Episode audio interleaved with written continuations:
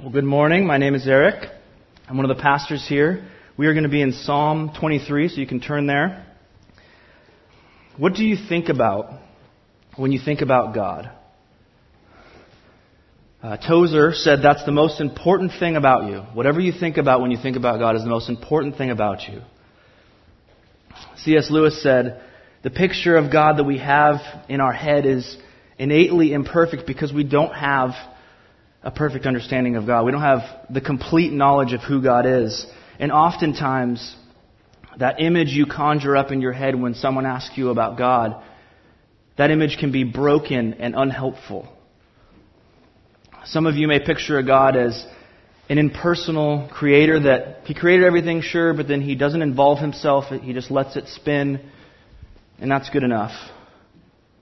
Or perhaps you have an idea of God that He is not powerful enough to help. Perhaps you had a situation in your past that is painful and you saw God as someone that was not helping. And that is accentuating that picture for you. You may be thinking of a God that has this huge list of rules and will capriciously make sure that you do them or else. These are all broken pictures and untrue pictures, and they don't pull us into relationship with God. They make God as someone that is scary and uncertain, and I don't want to be close. This morning, we get a different picture of God, a different metaphor for God, and one that is very, very dear to the writers of Scripture, the writers of the Bible. It shows up again and again, and this is by far the most um, recognizable use of the metaphor. The man who writes about these lyrics has been through painful experiences, dangerous experiences, death of family, betrayal from his closest friends and family. He has been involved in deep sin, and yet the, the description of the relationship he has with God is personal and real and comforting and helpful. The Lord as a shepherd. A shepherd who provides and guides and blesses and loves. Let's read Psalm 23. Psalm 23, verse 1. A psalm of David. The Lord is my shepherd. I shall not want. He makes me lie down in green pastures. He leads me beside still waters. He restores my soul. He leads me in paths of righteousness for his name's sake. Even though I walk through the valley of the shadow of death, I will fear no evil, for you are with me. Your rod and your staff, they comfort me. You prepare a table before me in the presence of my enemies. You anoint my head with oil. My cup overflows. Surely goodness and mercy shall follow me all the days of my life, and I shall dwell in the house of the Lord forever. So even, even as I was reading this, you guys, some of you may have been reciting it in your head. Um, this is a very familiar passage. One commentator I was reading said, this psalm is the favorite psalm of millions. Great. Don't screw this up, right? This is a bummer because people have it in their heads. They, they may be reciting it with me as I was reading it. They know what it means. They probably have it on a picture in the, in the living room or a coffee mug or whatever it is. And it makes it a little bit more difficult to teach the passage because we just recite it in our heads. We don't, oh, I know what this one is. This is Jesus, God is shepherd. We're good. Um, if you're like me, you're not a shepherd. Anyone? I'm not a shepherd. Um, so I have a very poor idea of what it means to be a shepherd. Um, confession, everything I know about being a shepherd I read in a book recently. Okay? Um, I, I was around some sheep when I was a kid. I grew up doing 4-H, so, but I wasn't a shepherd. I, I raised pigs. And what we did during the county fair, if you were a pig person, you would go to the sheep people and you would make fun of sheep. That's what we did. Because pigs were smart and sheep were not pigs. So that, that is the extent of my knowledge of sheep. Um, maybe you have a little bit better understanding of shepherding, maybe more so than me. Uh, but this morning, the person who has this psalm, he is a shepherd. David is a shepherd. Um, in 1 Samuel, when Samuel goes to anoint him as king and say, God has chosen you to be king, and they look for him, where was he? He was shepherding the sheep in the wilderness. His first, um, first time protecting and fighting was with sheep. He would protect the sheep from, from the bears and the predators and the wolves. That was how he got experience fighting. He is a shepherd. He understands what it means to be a shepherd. Um, and, and this morning, as we walk through his lyrics, he's going to explain that the Lord is a shepherd. And as David's shepherd, he is a providing shepherd, he is a guiding and protecting shepherd, a blessing shepherd, and a loving shepherd. So, first, the Lord is a providing shepherd. The first three verses The Lord is my shepherd, I shall not want. He makes me lie down in green pastures. He leads me beside still waters. He restores my soul. So, right away it says the Lord. Many of your Bibles will say the Lord here, they, and some of you will even have small capital letters. This is an English Bible's way of saying that this is a very important title. This is the Lord. The original Hebrew word behind this marker, the Lord, is Yahweh. The name God revealed to Moses. This is the personal name of the God of Israel. The Creator God, the Exodus God, the one that delivered the people of Israel out of Egypt. The delivering God, Yahweh. And it is a pers- it's so personal and wonderful about this passage the cool thing is that David says, Yahweh is my shepherd. The creator God, the delivering God, the God of the promises. He is so personal with me. He is my shepherd. Yahweh is the all powerful God, but He has revealed His name to us and allows and wants us to have a close relationship with Him.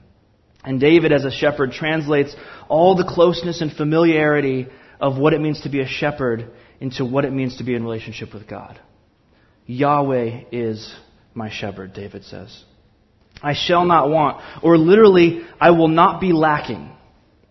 Sheep, as I've already referenced, are not that intelligent.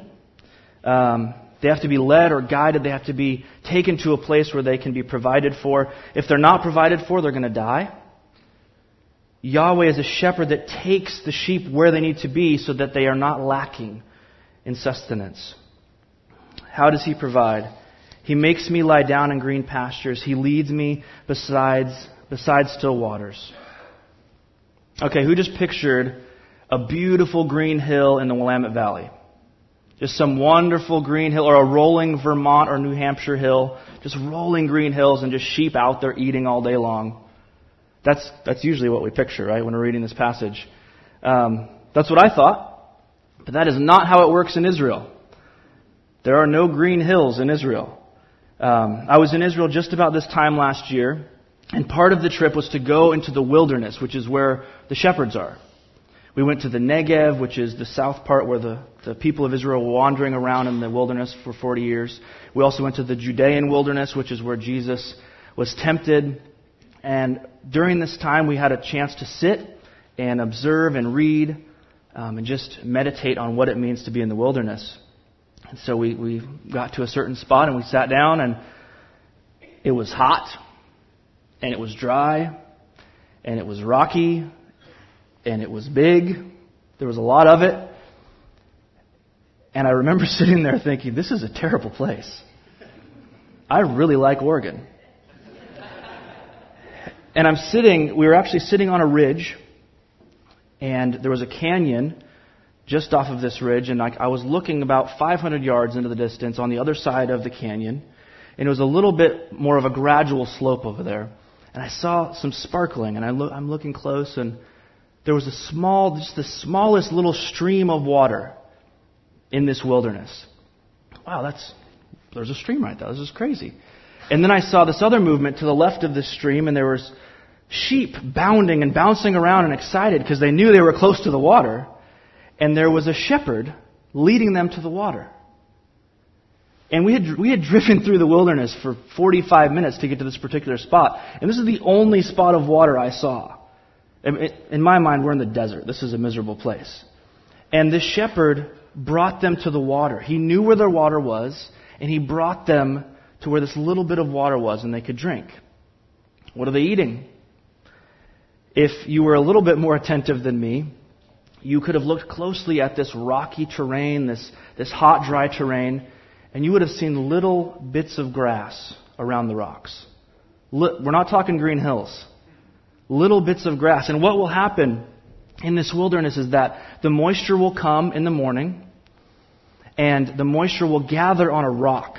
This is crazy.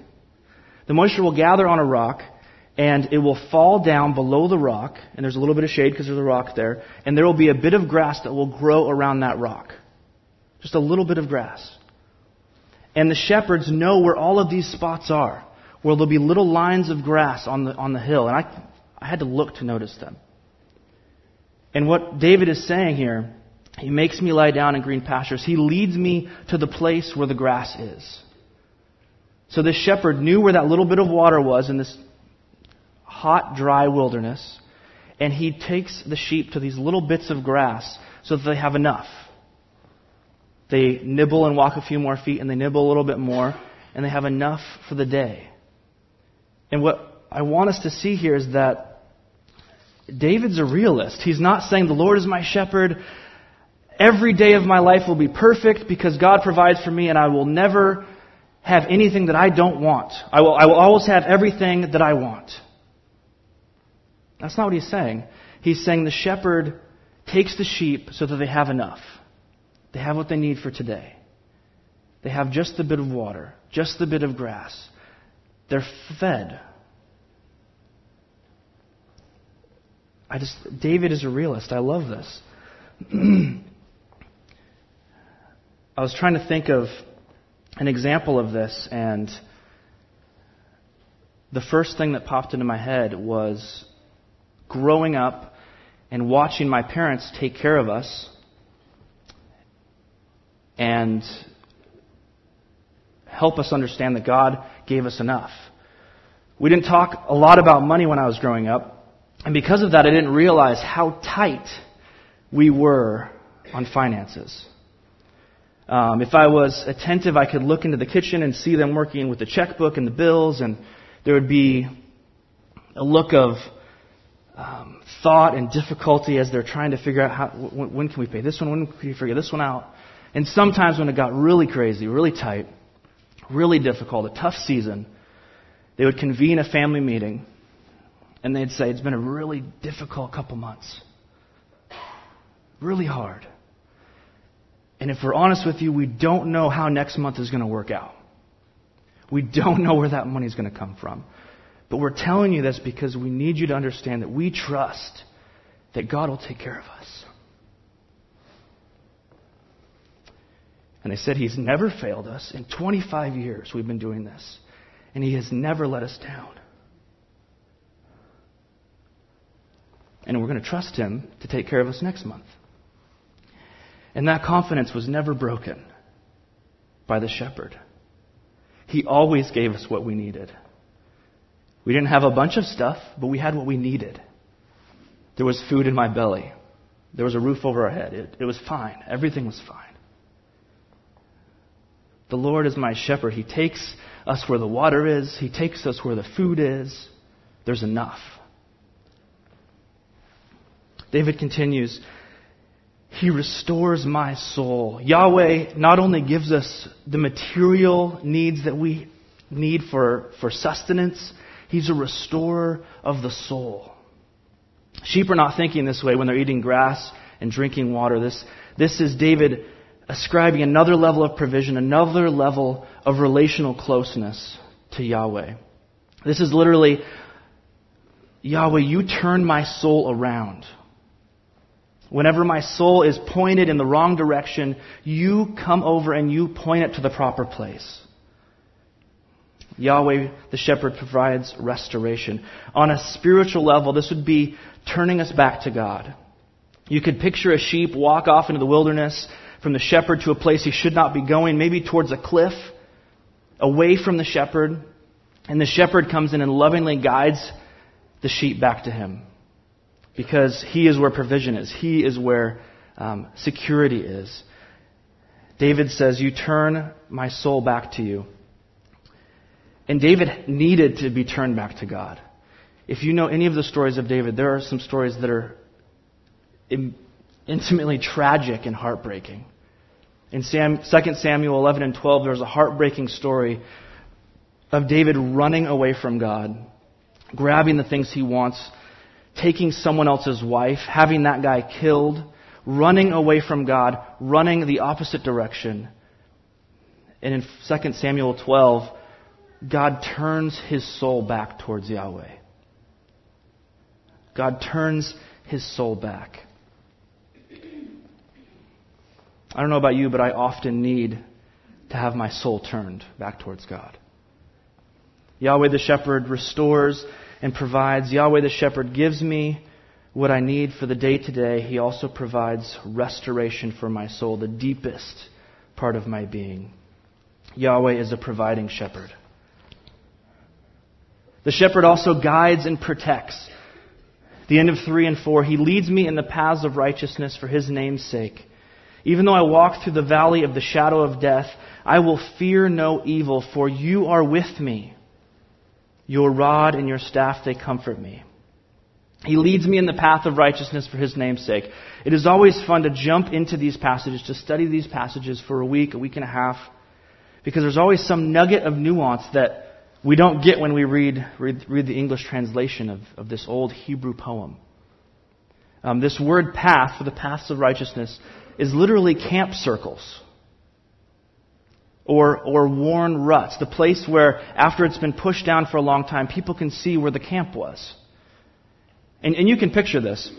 Have you ever been to maybe a slightly new campground and you walk to the certain site and you can see, oh, that person put the, put the camp, put the tent there and they had their trailer there. You can see where the ruts were. This looks like a pretty good spot. We'll put the tent where they put the tent. It worked for them. It'll work for us.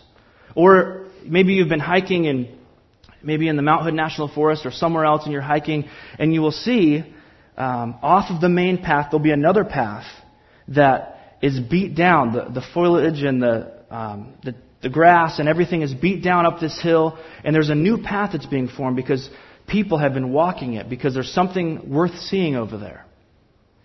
And you could take that path because it's a proven path to something. Or the Oregon Trail, you have those wagons and they're going, and as the rain would soften the mud, the, the wheels of the wagon would push ruts into the dirt.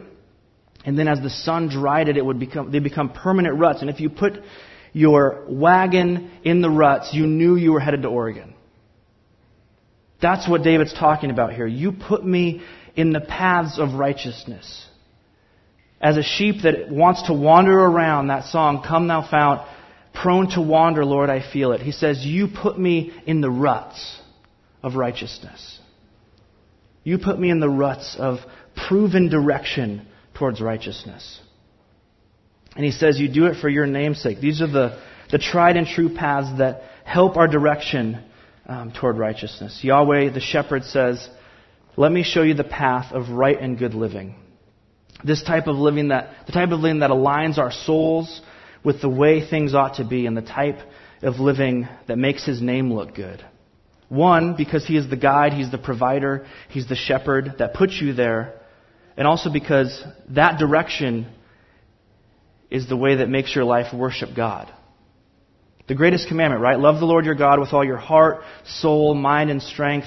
Many times I need reminders of how to do that. And encouragement is found in how to do that in the paths of righteousness.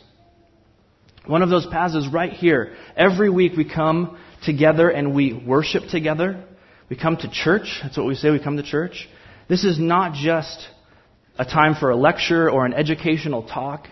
This is where together we are coming and, and putting ourselves in the ruts so that we can live lives of righteousness, so we can be reminded that God is good and we can delight in Him.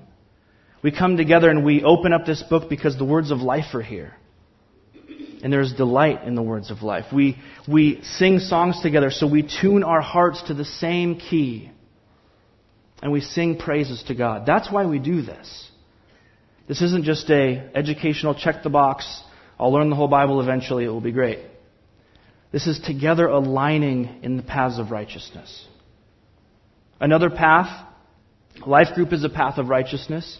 There's, there could be 200 people here at church on Sunday. It is really hard to share life with 200 people. The discouragements, the difficult spots, the hard days. But if you are led in a path with 10 people, you can get to know each other more closely. You can help each other delight. You can know what's happening for that person on Wednesday and Thursday and call them up and say, don't forget, this is where the delight of the Lord is. This is where life is. This is the path of righteousness. We can encourage each other in smaller, smaller paths. David says, You lead me in the paths of righteousness for your name's sake. Even though I walk through the valley of the shadow of death, I will fear no evil, for you are with me. David continues his talk of the shepherd guiding. He says, Even though I walk through the valley of the shadow of death, or the valley of darkness, it's, it's, it's a hard thing to translate into English.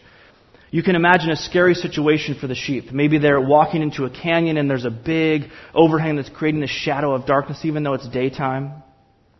Or maybe they're going into a dangerous situation where there's a possibility of predators, wolves, someone, the kind of animals that have ill intention for sheeps. Sheeps? I said that. Don't say that. Sheep and sheeps. Yeah, that's good. Um, there could be a situation where evil could happen to a sheep. And David is saying, regardless of the situation, I will not be afraid because I know who my shepherd is. He is with me. Literally, that phrase is, He makes company with me. How personal is that? How relational is that? Yahweh, the Creator God, the God of the promises, the God of deliverance, He makes company with me. He's my companion. Oftentimes, we think of this, the valley of the shadow um, of death. We think of the difficult or scary situations of life, the scary canyons of life experiences or uncertainties or evil, the times when the journey of our lives takes us through spots that we do not want to walk through. No matter where we are led, if we understand who is making company with us, we can say, I, I will fear no evil, for you are with me. The journey of life is full of difficulty and valleys and shadows. And if we were completely alone, there would be reason to fear. This is, again, this is realist David. Evil is out there. He's not saying evil is gone because God is here. There's, there's evil out there. But we have Yahweh the shepherd as company. There could still be evil, but an understanding of who your companion is takes away fear of evil. You know what breaks my heart is that as people, when life gets difficult, when we start walking through shadows or the, or the path takes us um, under a rocky crag or it looks like it's going to be scary, what we do as people is we isolate ourselves. We say, oh, people are not going to understand. This is bad. They're, they're not going to understand my situation. I'm just going to, I'm going to pull away and I'm going to do this by myself. It's scary. Or maybe the dark situation is, is a sin that you have that you cannot kick.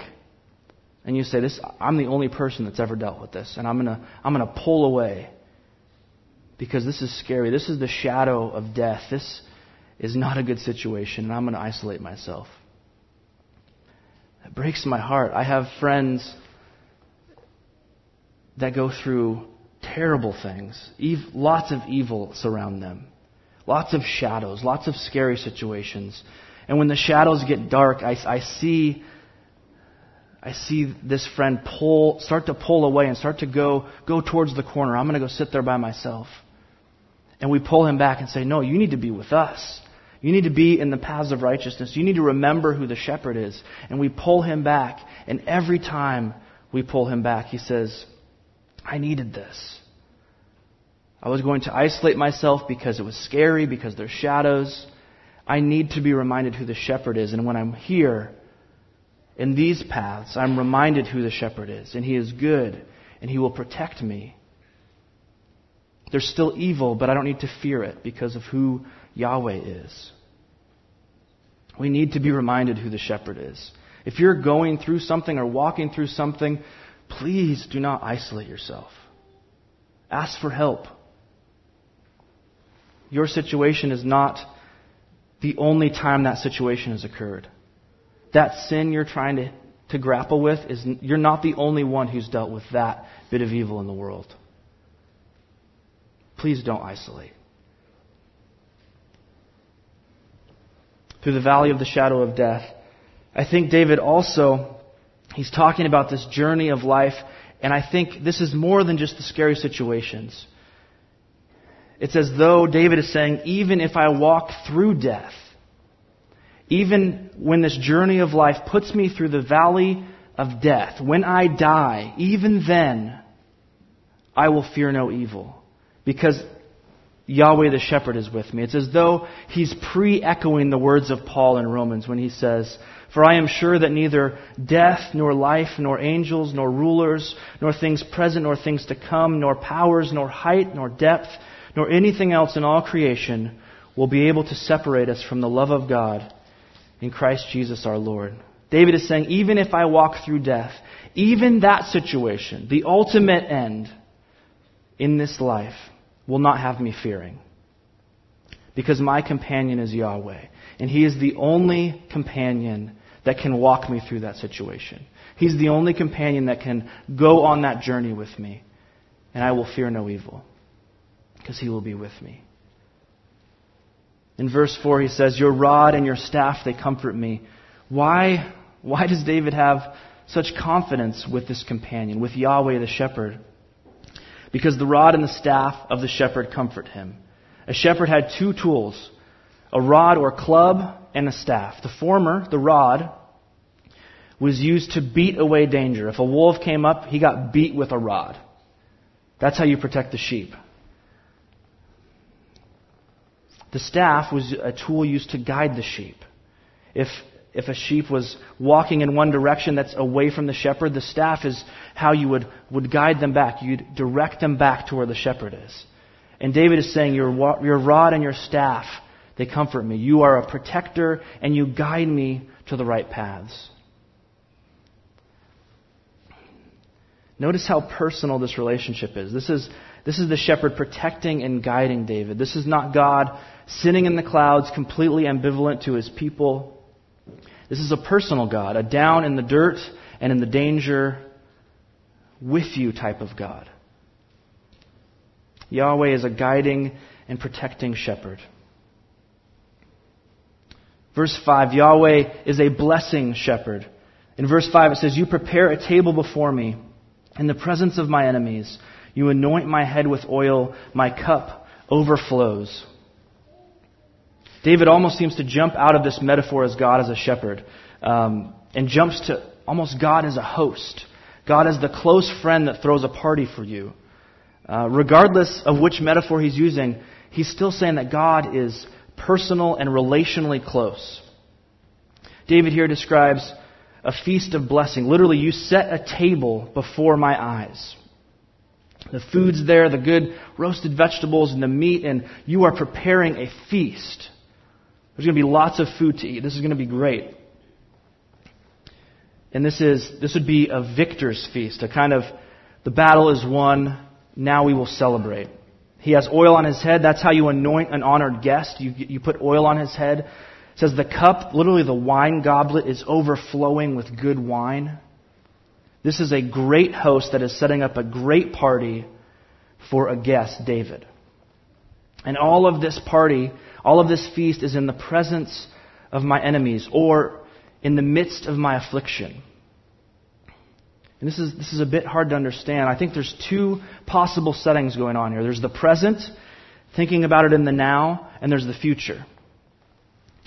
The first is the present. There's David is again, he's a realist. He knows there's going to be difficulty that comes again. There can be affliction right now, there's going to be affliction that happens again be it an attack from a person or just a hard situation, another shadow that we have to walk through. And David has been through many, many difficulties.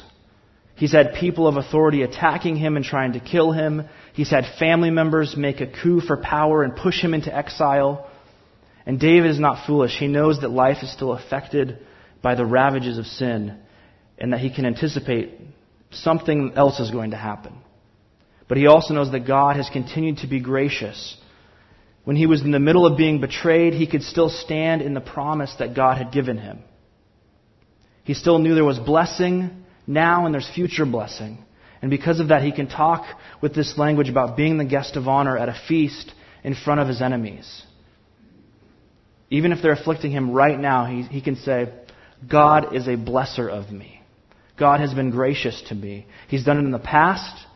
I look at affliction right now, and He will set a table. He is setting a table of blessing for me. God is a gracious blesser to us. If we are looking, we can see and know that God is good, even in the middle of something terrible.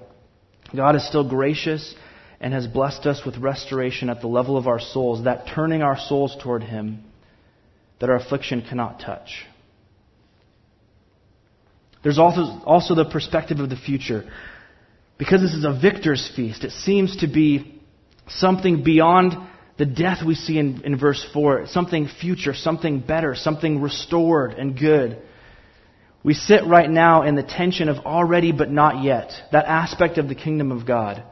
There's already the benefits of what it means to be in Christ. We have redemption and forgiveness. We are seated positionally in Christ at the right hand of God. But the kingdom is not yet here. The kingdom is not yet fully established. Everything is not restored. There is a great wedding feast with great food and guests and wine, and there is a, a chair with our name on it at that feast. That's true. But we're not at the feast yet. And it's this already but not yet tension that we sit with and someday we are going to enjoy the physical presence of God, sitting with Him, enjoying the rest of the long days with Him. But the kingdom and final restoration has not yet occurred. We will wait for that feast. And that time, and that time, there's, there's that name, our name is on that seat, and we will wait for it. Even now, as we sit in affliction, we sit in difficulty, we can look and say, God prepares a table for me. God prepares a feast for me. When we walk through affliction and difficulty, our enemies show their faces. They cannot change that reality. Nothing an enemy can do to you can change the status you have in Christ. It's still true. We will be hosted by Yahweh. Both those scenarios are true, the present and the future. The former is often harder to recognize and why we so badly need those paths of righteousness to help us remember. The latter is in the future and will only be revealed after we walk through the valley of the shadow of death, like David talks about. And we get to the other side of the valley with the only companion that can go with us, Yahweh the shepherd. Yahweh is a blessing shepherd. This final verse is fantastic. It says, Surely goodness and mercy shall follow me all the days of my life, and I shall dwell, shall dwell in the house of the Lord forever. Yahweh is a shepherd that loves. Goodness and mercy, those Hebrew words, tov v'hased, goodness and mercy. If I would have any words following me, I would have goodness and mercy following me.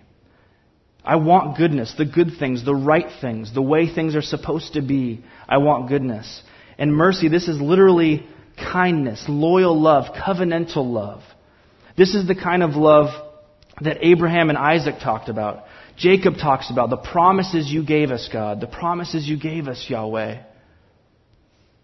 The promises that you linked up by an oath, by a covenant, that you will love us, that you will take care of us, that you will give us a people. And this love, this, this mercy, this loyal love is not contingent on David doing the right things. This is not contingent on David staying in the path of righteousness. And if you stay in the path, David, then I'm going to give you the good things. I'm going to love you. Then love will follow you. No. And if, can I tell you, David is not the guy that would pass that test. The greatest stories of his life, you know the fun stories David and Goliath, him becoming king, a man after God's own heart. For every one of those great stories, there is a, a dark counterpart of David doing something that you would have your kids not look at. Say, don't, don't be like David. Don't be like David. David would not pass that test.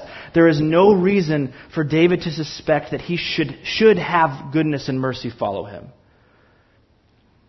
This is the love that has been promised and hangs on the unchanging character of God. In Exodus 34, God tells Moses who he is, and he says, I am a God merciful and gracious, slow to anger, and abounding in steadfast love, hesed, that word, steadfast love and faithfulness. This is who God is. This love is attached to his character. It cannot be changed. And David says, Yahweh's goodness and mercy will follow me. And this word follow literally means pursue me. Relentlessly pursue me. These are, this is the hounds at your feet. You're running and they are pursuing you until they take you down. Usually we take this word and we attach it to something terrifying. And David is saying, that relentless pursuit, that is what your goodness and your mercy do to me. They will surely pursue me all the days of my life. Yahweh's goodness and mercy shall pursue David until the very end of his life, until he goes to the final valley. His grace and steadfast love will be consistently and unwaveringly pursuing me. And David says, After that pursuit, I shall dwell in the house of the Lord forever. David says, My story does not end here with the walking through the desert, finding just enough water, just enough food, walking down the path, but having to remember righteousness and being guided to walk in the way that makes the Lord look good. Having the possibilities of shadows and evil before me or affliction around me. He says, That's not the end of the story. That's not how this continues forever. He says, I will dwell in the house of Yahweh forever. I will not just be a sheep, I will be family. I will be invited into the house. I will be welcome at the table of Yahweh. I love that. God is relationally close to David as a shepherd, as a protector, as a, a, provider, as a guide. And at the end, he is inviting David into his house to be part of his family, to sit at his, his table, eat his food, drink his wine, be with him, be close to him forever. Yahweh pursues with love to the very end. And I love this personal picture of who God is. And I, I anticipate that this picture of God, this closeness with God, is something that maybe doesn't align with the picture you have in your head about who God is. That's an inadequate picture. I want you to think about this picture of who God is God as a shepherd. And this metaphor this picture of the relationship of God with not just David, but his people, continues throughout the entirety of the scriptures. This is one of the favorite metaphors of God describing his relationship with us. Yahweh continues to use this relational metaphor because he's not just David's shepherd, he's your shepherd. I think the most powerful use of this is when the Lord Jesus says in John 10:11, "I am the good shepherd. The good shepherd lays down his life for the sheep." We do not have a God who is ambivalent about our lives and the journeys we are walking. We have a God and shepherd who cares about us so much that he came to us to give his life for us. He laid down his life so he could rescue us from ultimate death and give us life. Jesus died as a good shepherd so he could guarantee that he could relentlessly pursue us with goodness and mercy until the end of our days. Jesus gives himself to ensure he can protect the sheep. Jesus came to be our shepherd so that he can guarantee that we would dwell in the house of Yahweh forever. What do you think when you think about what do you think about when you think about God? I hope you will think God. That's that's too impersonal of a word. Yahweh, Jesus is my shepherd. He provides, He guides, He protects, He blesses, and He relentlessly pursues me with goodness and love. This morning, we're going to take communion together, remembering that the Good Shepherd gave His body and blood to protect us, to rescue us, to save us. If you identify Jesus as your rescuer, we would invite you to come during the next song to get the elements of um, the bread and the cup. And after the next song, we're going to take them together. Um, there'll be someone in the back that can pray for you from here out to the rest of the service. And we'd love to be able to pray for you. If, be it small or large, we would love to talk to God, talk to the shepherd on your behalf for you. Let's, let's pray.